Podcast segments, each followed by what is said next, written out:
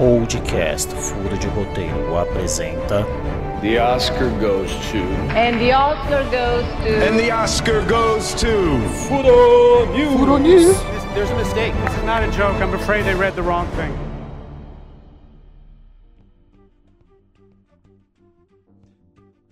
Bom dia, boa tarde, boa noite, bom momento, ouvinte. Tá começando mais um Furo News. Eu estou aqui com Yuri Cavicchioli. Olá, pessoal. Vamos para mais um Furo News. Furo News! E hoje. hoje a gente está voltando para. Ótima vinheta. hoje a gente está voltando para as origens do site, quando o Furo de Cinema ainda era tudo sobre cinema. Não, Furo de Cinema não, quando Furo de Roteiro era tudo sobre cinema. Que hoje o episódio está bem bem nerd, bem geek, informações bastante importantes da DC, da Marvel e de e até mesmo de The Last of Us, que é por onde a gente vai começar. O jogo que ganhou o mundo em 2013, depois teve uma continuação muito aclamada em 2020. Agora vai ter a série que todo, boa parte de vocês deve estar sabendo, desenvolvida pela, pela HBO.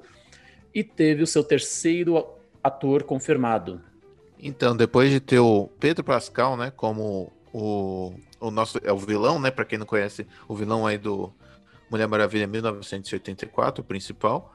É, ele vai ser o Joe, o principal da, do The Last of Us, né? Principal junto com a, com a Ellie, né? Que a Ellie vai ser interpretada pela Bella Ramsey, que também já participou de Game of Thrones. E Informa a terceira... informações, informações essas que já tinham sido passadas há um, dois meses atrás. E a novidade Exatamente. aqui. O nome do ator me fugiu aqui. Peraí. É Gabriel Luna. É, o Gabriel Luna. Gabriel Luna, ele agora vai ser o irmão do, do Joe no, na adaptação para HBO. Isso, o irmão do Joe que chama Tommy, irmão caçula. E eu não conheci esse ator, na verdade. Acho que você que gosta de Agents of Shield, eu tô lendo aqui no site, ele interpretou um personagem lá, não sei quem. Mas do grande público, acho que ele não é tão conhecido ainda. Não, acho que vai. Acho que o principal dele aí, o principal série, filme, né? A adaptação aí para ele vai ser o The Last of Us. E eu acho que o elenco começa a ganhar uma carinha aí de, de algo interessante. Que a HBO, olha, a HBO tem me surpreendido com grandes, grandes novidades, né? E The Last of Us, assim, pra, o Yuri sabe, a maioria das pessoas sabe, eu sou muito, eu sou muito escravo de tudo que tem a ver com The Last of Us. É meu jogo favorito, a minha história favorita, meu roteiro favorito, é meu tudo favorito. E isso tem algumas coisas importantes sobre a série, porque quem vai estar desenvolvendo a música é o Gustavo Santolala, que é o argentino, compositor da trilha sonora original, bicampeão do Oscar também, pelo Segredo de Brokeback Mountain e por Babel. Ele vai estar de volta na série, fazendo a trilha sonora que ganhou o mundo dos gamers não só isso, como Neil Druckmann, que é o criador do jogo, vai ser o roteirista principal da série. E ao lado do Neil Druckmann tem uma, algo que eu achei muito interessante. Alguém que eu achei muito interessante, que é o Craig Mazin. Ele é roteirista da, da série da HBO Chernobyl. E se você fizer uma conexão aí, é um cenário pós-apocalíptico e ele já tem experiência em desenvolver isso. E o roteiro é muito importante para fazer toda a ambientação. Tá promissor. Com certeza. É, eu acho que outra pessoa que faria muito bem, né, um cenário apocalíptico, é qualquer brasileiro que vive aqui, né, no Brasil, nesses últimos dois anos aqui, faria com maestria qualquer tipo de cenário apocalíptico, porque ele vive em um. Nosso bolso verso. Agora começando, começando, acho que a única informação da DC Michael Keaton foi confirmado como Batman em The Flash. Ele que já interpretou o morcegão nos anos 90, os dois primeiros filmes do Tim Burton. Aliás, os dois são do Tim Burton? São, agora eu tô em dúvida. Os dois primeiros é dos anos 80, todos. 80. É, os, um é dos anos 80 e um é dos anos 90, se eu não me engano. Hum. É, todos do Tim Burton. Os dois do Keaton, pelo menos. Ah, sim. E ele foi confirmado, como eu falei, no filme do The Flash. Você que é mais antenado disso, Yuri, vai ter toda a relação com o universo da DC? Vai ter algum, algumas coisas doidas aí? Vai sim, vai ser um multiverso, né? Eles vão usar. Que eu acho que tava realmente na hora, né? O Ben Affleck também tá nesse filme. A atriz que interpretou a Iris West também tá nesse filme. E o Ezra Miller, obviamente, né? O protagonista. E dizem as mais línguas que até o Ray Fisher está, mas como tem toda aquela turbulência, né, com a, com a Warner, aí eu não sei se a gente pode cravar isso de novo. Eu sei que tem um elenco interessante aí para para surpreender. E o Michael Keaton é um baita de um ator, né? Então ele sempre vai agregar. Saindo da DC e indo para Marvel, tem muita coisa da Marvel hoje. Alfred Molina, conhecido por interpretar o Dr. Octopus no Homem-Aranha 2, aquele Homem-Aranha dirigido pelo Sam Raimi, é Sam Raimi? Sam Raimi, enfim. Sam Raimi. E protagonizado pelo... Tobey Maguire. Obrigado. Ele vai voltar pro Homem-Aranha 3 da Marvel.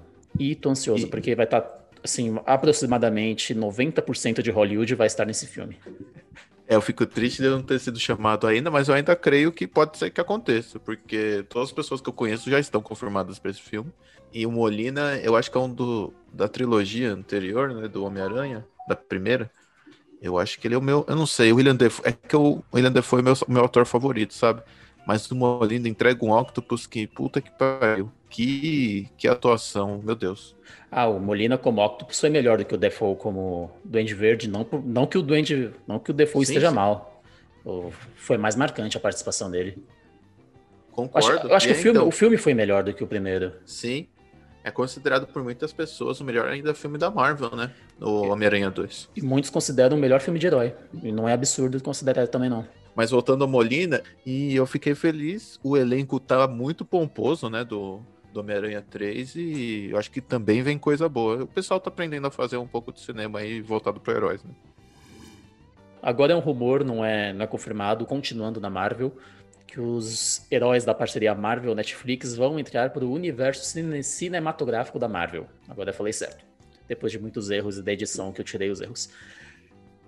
E quem os atores e personagens que, que podem entrar são o Charlie Cox como Mad Murdock, que é o Demolidor, John Bertal como Frank Castle, que é o, que é o Justiceiro, a Kristen Ritter como Jessica Jones e Vicente D'Onofrio como o Wilson Fisk, conhecido também pelo Rei do Crime.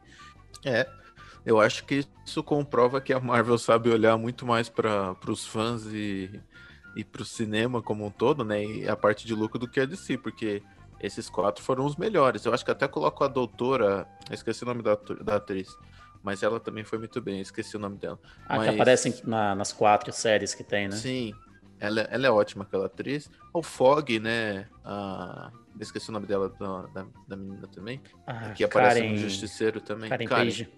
Karen Page. Elas também foram muito bem. Mas destacando esses quatro, que, assim, é, uma, é um cast de respeito, né? Porra. É simplesmente o, o, o Charlie Co- o Cox, né? Que ele. ele- você parece, parece que ele é deficiente visual mesmo, de, da, da tamanha atuação dele, né? O que ele entrega como demolidor, como alguém que não enxerga, é absurdo. O olho dele Não fica é parado no meio. Aí o o John Bertal, acho que a gente não precisa nem comentar ele como justiceiro, ele como qualquer Parece que ele- papel é absurdo. Mas Ele nasceu que ele foi feito, né? É, Sim. ele parece que o justiceiro é ele e ele tá interpretando a- o, o, o ator, na verdade, né? Porque ele parece com o justiceiro.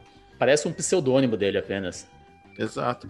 O Rei do Crime é incrível na terceira temporada, é muito plot, né? É, é fantástico. E a Jessica Jones é a minha querida desse universo, porque ela, ela tem uma simplicidade de atuação que pra mim é, é fantástico. E de aparência ela é igual a, a, Ah, a, a personagem mesmo dos quadrinhos. Sim. A primeira temporada de Jessica Jones foi um bagulho absurdo. Aqui a segunda, ter- a- a segunda foi uma das piores coisas que eu vi na minha vida e a terceira tá ok. Mas aquela primeira temporada que teve o, o Killgrave também atuando Killgrave. maravilhosamente bem. a volta, né? Espero que realmente se, se, consolide isso. A volta deles pro universo Marvel é incrível, porque, se eu não me engano, o, o ator Charlie, o Cox, né? O Demolidor, ele já está confirmado no filme do Homem-Aranha. Como a gente falou, todas as pessoas estão. Né? E é importante também falar que eles vão ser rebutados, não, eles não vão ser o mesmo personagem. Sim. Vai ser o mesmo ator, o mesmo. É o mesmo personagem, mas não vai ser do mesmo. Não vai ter o desenvolvimento que tiveram. Eles vão começar do zero. É, o enredo é novo, né, pra eles. É isso, é obrigado. Melhor, melhor definição. O enredo é novo. Eu fico triste até, porque o príncipe de todos esses, a história do Demolidor é muito rica, né? Que já foi contemplada aí na Netflix, mas tá bom. O importante é que a gente tem eles. É, ainda não sabe se ele vai ser o Demolidor ou se ele vai ser o Matt Murdock só no Homem-Aranha ou um terceiro personagem, não sei. Eu, o meu chute é que o Homem-Aranha, como acabou o terceiro, no, aliás, acabou o segundo, ele o, o mistério revelando ao mundo que ele é o Spider-Man, né? O Peter Parker. Eu acho que o Matt Murdock volta nesse filme 3 para ser o advogado dele para comprovar que não. Esse é um palpite meu. Pô, Vamos ver se acontece. Faz sentido. Agora, Sim. também falando de, de Marvel, finalizando a Marvel por hoje, uma notícia de hoje, que o Russell Crowe, eterno gladiador, ele revela no momento que, revelou numa entrevista que ele viverá Zeus na, no filme do quarto filme de Thor, Love and Thunder. E teremos uma guerra de mitologia, a nórdica contra a grega. É, eu achei um, uma proposta até ousada, né, pro momento aqui meter duas mitologias, sendo que a gente ainda tá meio que na, no meio da, da nórdica, vai, a gente ainda não, se bem que a gente passou pelo Brawlhalla, né, talvez já, já vivemos bastante coisa no, no Thor, né. Ragnarok. Brawlhalla é um jogo que tem para jogar de graça na PS4 ou Steam. Ragnarok, melhor dizendo. É. Agora, no 45 do segundo tempo, colocar mitologia nórdica no filme que sai ainda esse ano. Não, mitologia nórdica não, mitologia grega, grega, agora que sai no final do ano. É, eu não entendi o, também. Ousadia. Eu espero que fique tão bom quanto, porque eu amei Thor 3, é um dos filmes que eu mais dei risada na minha vida. Se seguir no mesmo caminho, pra mim tá bom. Não precisa nem ficar bom, tem que ficar engraçado só. É, depois de um, dois fiascos, né? Que foram o 1 e o 2, o 3 salvou bem, porque era, tava, numa, tava numa sequência péssima mesmo. Saindo da, desse mundo geek e entrando no mundo dos streamings. Agora vamos, vamos deixar o cinéfilo, aquele cinéfilão. Cinéfilizão. Como é que é o, o aumentativo de cinéfilo? Cinéfilozão. Cinéfilozão? Deixar o cinéfilozão é. feliz. Que Imovision uma nova plataforma de streaming, estreia nesta quarta-feira. No caso, estreou anteontem. Eu peguei uma notícia antiga e li errado para você, mas estreou anteontem, quarta-feira, dia 21 do 4. E a proposta é trazer filmes mais de arte. Enquanto Netflix, Amazon, Disney pega o blockbuster, esse pega os campeões de, de... Ele vai trazer filmes de festivais do mundo como Cannes, Veneza e Berlim, que são filmes mais conceituais, digamos assim. E eu acho a proposta maravilhosa, porque ele está entrando num mercado inexplorado, pelo menos em território nacional. Sim, ele vai com 250 produções de início, né? Misturadas aí nacionais e internacionais. E a cada a promessa de, é de que os lançamentos sejam diferentes, né? Obviamente, a cada semana.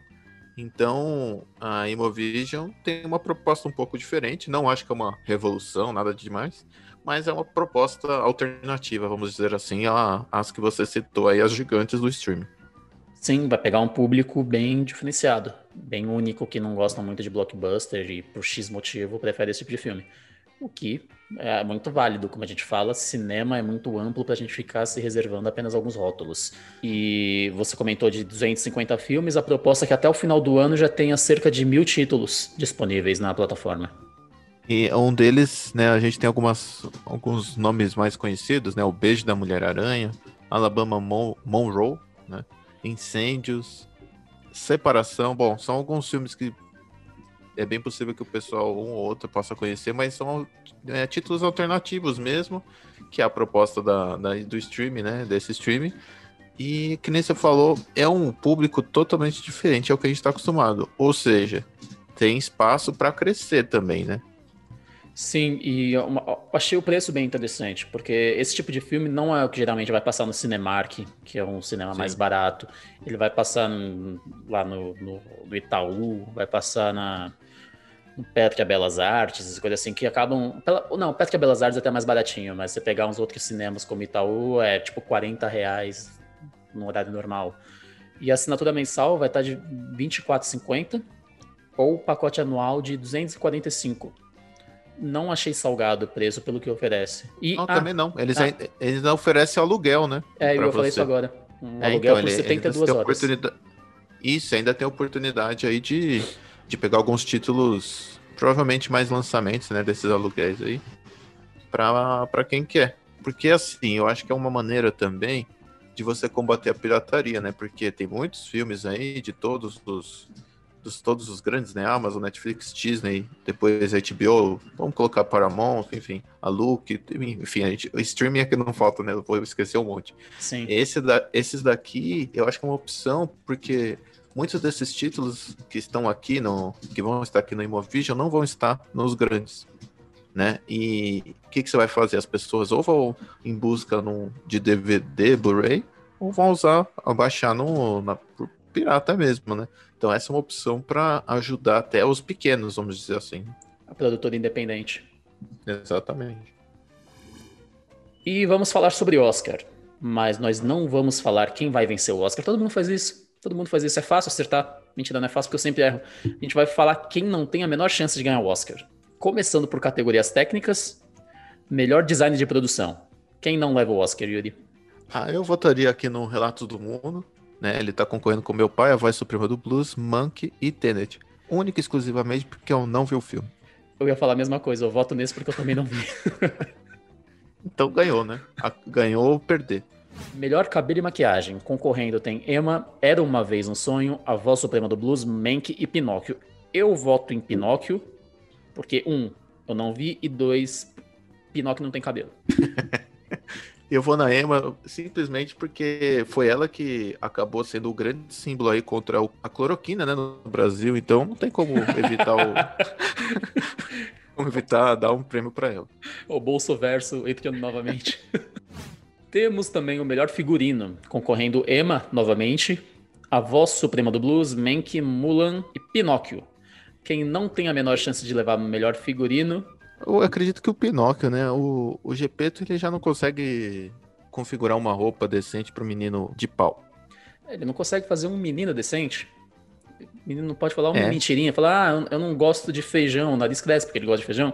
Vai fazer uma roupa decente pro menino?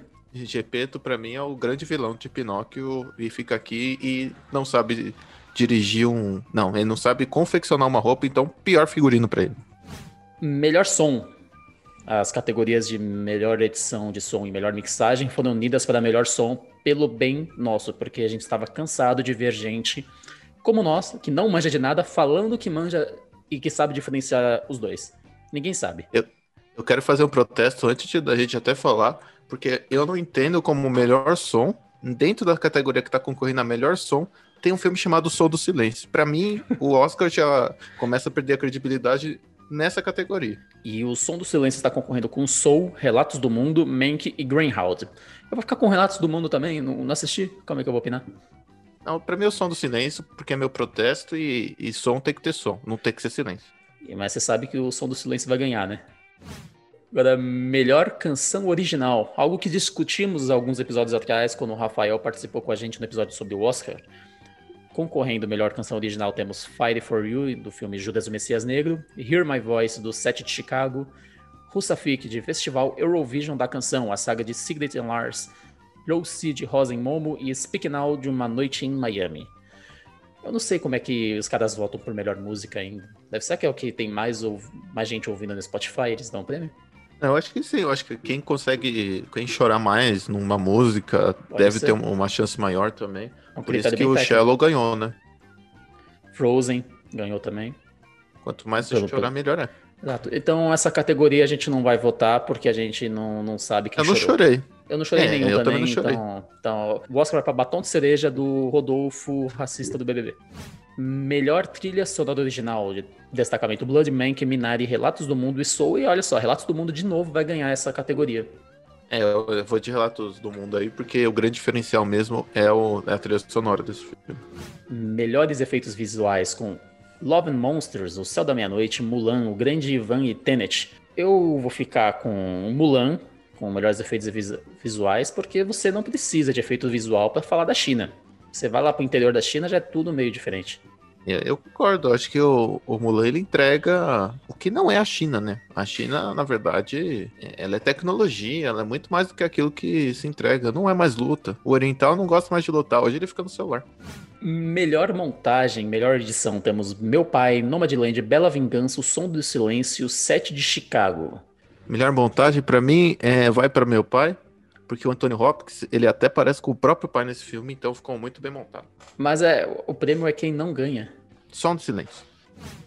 Melhor fotografia aqui, para quem não sabe, é quem tem o fotógrafo ou a fotógrafa mais bonita atuando. E temos Judas Messias Negro, Mank, Relatos do Mundo, Nomadland e Sete de Chicago.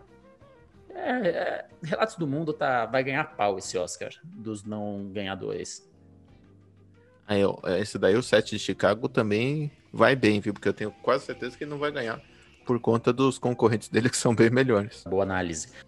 Melhor filme internacional, temos Druk, da Dinamarca, Better Days, de Hong Kong, Collective, de, da Romênia, O Homem que Vendeu Sua Pele, da Tunísia e Kivadis, da, Bósnia. E é muito simples, se Druk está indicado ao melhor diretor, significa que eles gostaram muito disso. Então Druk vai ganhar. Eu voto em Better Days, Collective, O Homem e Kivadis para não ganhar. Eu vou de Better Days porque Hong Kong nem deveria existir, né? Deveria ser tudo China. É, e a Bósnia deveria existir? Vamos entrar no conflito de Kosovo aqui ou não? Acho que melhor esse daí eu, desconhe... eu conheço muito pouco, mas o de Hong Kong eu conheço um pouco mais, então China neles. é, a gente não assiste documentário, porque documentário é coisa de gente inteligente, então a gente vai pular. Vamos para melhor animação, que temos Dois Irmãos, O Caminho da Lua, Shaoan, o Carneiro, o, nossa, Shaoan, o Carneiro, o filme, A Fazenda.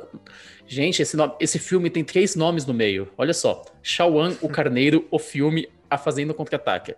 Isso é o nome de um filme só. Ele não vai ganhar, mesmo assim. É, eu acho que nem quem perder, nem quem ganhar, vai perder ou vai ganhar. Vai todo mundo perder nessa categoria aqui. Exato, a gente sabe que Soul vai ganhar esse prêmio. E tem ainda Wolf Walkers disputando aí, mas o, o filme 3 em 1, o napolitanão do, do cinema, não vai levar. Melhor curta-metragem. Eu não assisti nenhum. Eu assisti The Leather Run, creio eu. Two Distance Stranger. Eu acho que quem vai ganhar de verdade, já que eu não tive a opinião, a opção de de falar isso antes em outro, quem vai ganhar de fato vai ser esse Two Distance, Distant Strangers. Creio eu que seja esse que ganhe. E quem vai perder é. Eu vou chutar um aqui porque não gostei do nome, é White Eye. Acho que é isso. Agora, melhor roteiro original. Temos Judas e Messias Negro, Minari, Bela Vingança, O Som do Silêncio, Sete de Chicago. Eu ia falar quem ia ganhar já, tá? E me confundi tanto que eu já falei desse, desse negócio. Para mim, quem não ganha é Minari, porque ele tem o Glenn e, e, a gente sabe que o Glenn morreu em The Walking Dead. É, eu vou de. Eu acho que no. Não sei, eu acho que o Som do Silêncio, mas. Enfim, eu acho que eu não vai ganhar, não. E quem não ganha em melhor roteiro adaptado entre Borat, Meu Pai, Nomadland, Uma Noite em Miami e O Tigre Branco, para mim é Uma Noite em Miami, que não leva o prêmio. Eu acho que é o Tigre Branco porque o americano ele não, ele só gosta, ele não gosta muito de estrangeiro, isso que é verdade, né? Mas o Tigre Branco elogia os Estados Unidos, de um certo modo até. Você acha? Pô, tem a, a síndrome da americana salvadora. É, mas ao mesmo tempo eu vejo a, a crítica ao capitalismo nele, então, porque é, é aí... é todo em cima. Ou seja, você está criticando os Estados Unidos indiretamente. Agora, em melhor atriz coadjuvante, temos Maria Bakalova por Borat, Glenn Close por Era Uma Vez Um Sonho, Olivia Colman por Meu Pai, Amanda Seyfried por, por Mank e Yu Jong-yu por Minari. E não tem nenhuma dúvida que a Amanda Seyfried não leva isso, e eu pergunto, o que, que ela tá fazendo aí? Não, não, não sei, é, não vou, eu ia falar não sei, não quero saber, não, mentira. Não, mas eu não sei, eu, eu até acompanho você, porque para mim não faz sentido ela estar aí, mas ok. Atuação boa, mas para Oscar, né? Exatamente. Agora, melhor ator coadjuvante, temos Sacha Baron Cohen por O Sete de Chicago, Daniel Kaluuya por Judas e o Messias Negro, Leslie. Leslie Odom Jr. por Uma Noite em Miami, Paul Hasse por O Som do Silêncio e Lakeith Stanfield por Judas e o Messias Negro. E quem não ganha, ou pelo menos não deveria ganhar, é Daniel Kaluuya e Lakeith, porque eles são protagonistas. O que, é que estão fazendo numa, numa categoria de coadjuvante? É, para mim o Kaluuya, eu vou te falar, é até uma discussão que eu tive com a minha esposa. Eu acho que o Kaluuya, assim, o, o, o como se fosse coadjuvante e o Lakeith é o, é o, é o protagonista. É, é, mas é uma visão que eu tive do filme. Eu acho um muito mais protagonista do que o outro. É claro que é um jeito aí para tentar concorrer aos, os dois ao mesmo tempo, mas eu acho Sim. que vai para Leslie Odom Jr., porque eu realmente não vi o filme e deve ser bom todas as categorias que a gente viu aqui. O, você acha que vai o não prêmio para ele, né? O, o, não prêmio vai para ele por eu não ter tá. visto. Eu já indico aí quem não assistiu, assista também, que eu também vou tentar assistir. Agora, em melhor atriz temos Viola Davis pela voz suprema no blues, Andra Day por Estados Unidos versus Billie Holiday, Vanessa Kirby por Pieces of Woman, Frances McDormand por Nome de Land e Carrie Mulligan por Bela Vingança. Eu não assisti ainda Pieces of Woman e nem os Estados Unidos versus Billie Holiday, apesar de Pieces of Woman ser o próximo filme da minha lista. Então. Nossa, é... não, essa categoria é sacanagem, pra... né? É, eu vou pra Andra Day porque eu não vi mesmo, tá? Então, essa daí é só por puro sacanagem minha mesmo, porque eu realmente não, não tenho como votar. Vanessa Kirby em Piece of Woman está incrível, então, difícil. Eu acredito não, em você. Difícil colocar. Eu também vou de Andra Day porque eu não vi e, na verdade, eu não tô com muito interesse em assistir. Eu estou com uma preguiçinha do filme. em melhor ator temos Riz Ahmed por O Som do Silêncio, Chadwick Boseman pela voz suprema do blues, Anthony Hopkins por Meu Pai, Gary Oldman por Mank e Steven Yeun por Minari. Por incrível que pareça, quem tem menos chances aqui é Gary Oldman. É, eu, acho, eu acredito que seja isso mesmo, Gary Oldman, e ele, ele é fantástico, né? Não tá como, como favorito é estranho, mas eu acho que é isso, eu concordo com você nisso. Não, esquisitíssimo. Não é que nem, nem não tá como favorito, ele está como o anti-favorito. Melhor direção. Thomas Wittenberg por Druck, mais uma rodada, David Fincher por Mank, Lee Isaac Chung por Minari, Chloe Zhao por Nomadland e Emerald Fennel por Bela Vingança. Nossa, tem um trabalho difícil aqui para Hollywood, né? O que, que ele vai ter que eleger? Ele vai colocar o quê? Uma mulher, uma chinesa, um sul-coreano, um dinamarquês ou um homem branco? Ele vai, o, será que ele vai ter coragem de eleger o homem branco de novo como melhor diretor? É, ele já faz isso há mais de dois mil anos, não seria nenhuma, nenhuma novidade. Mas, mas eu acho que dessa vez, quem não vai, eu acho que é Druck. Agora a categoria mais esperada do filme que não ganha o Oscar. Temos Meu Pai, Judas e o Messias Negro, Mank, Minari, Nomadland, Bela Vingança, O Som do Silêncio, Sete de Chicago. E eu gostaria que todos ganhassem o Oscar, porque eu gostei de todos muito. E o que menos gostei foi Mank, então eu, o prêmio não vai para Mank. Eu acho que ele não vai para Som do Silêncio. Mank, acho que, é um, um, acho que tem um pouco de chance nas outras categorias. E o de todos aí, o Som do Silêncio, para mim, é o, o que não ganha de melhor filme. Sim, Mank, que é conhecido como a automasturbação mental de Hollywood, que é o filme obrigatório sobre eles mesmos fazer sucesso e concorrer ao Oscar, e às vezes não ganha nada. E essa foi nossa nossas não indicações ao Oscar, quem não vai levar nenhum desses prêmios, e é isso aí.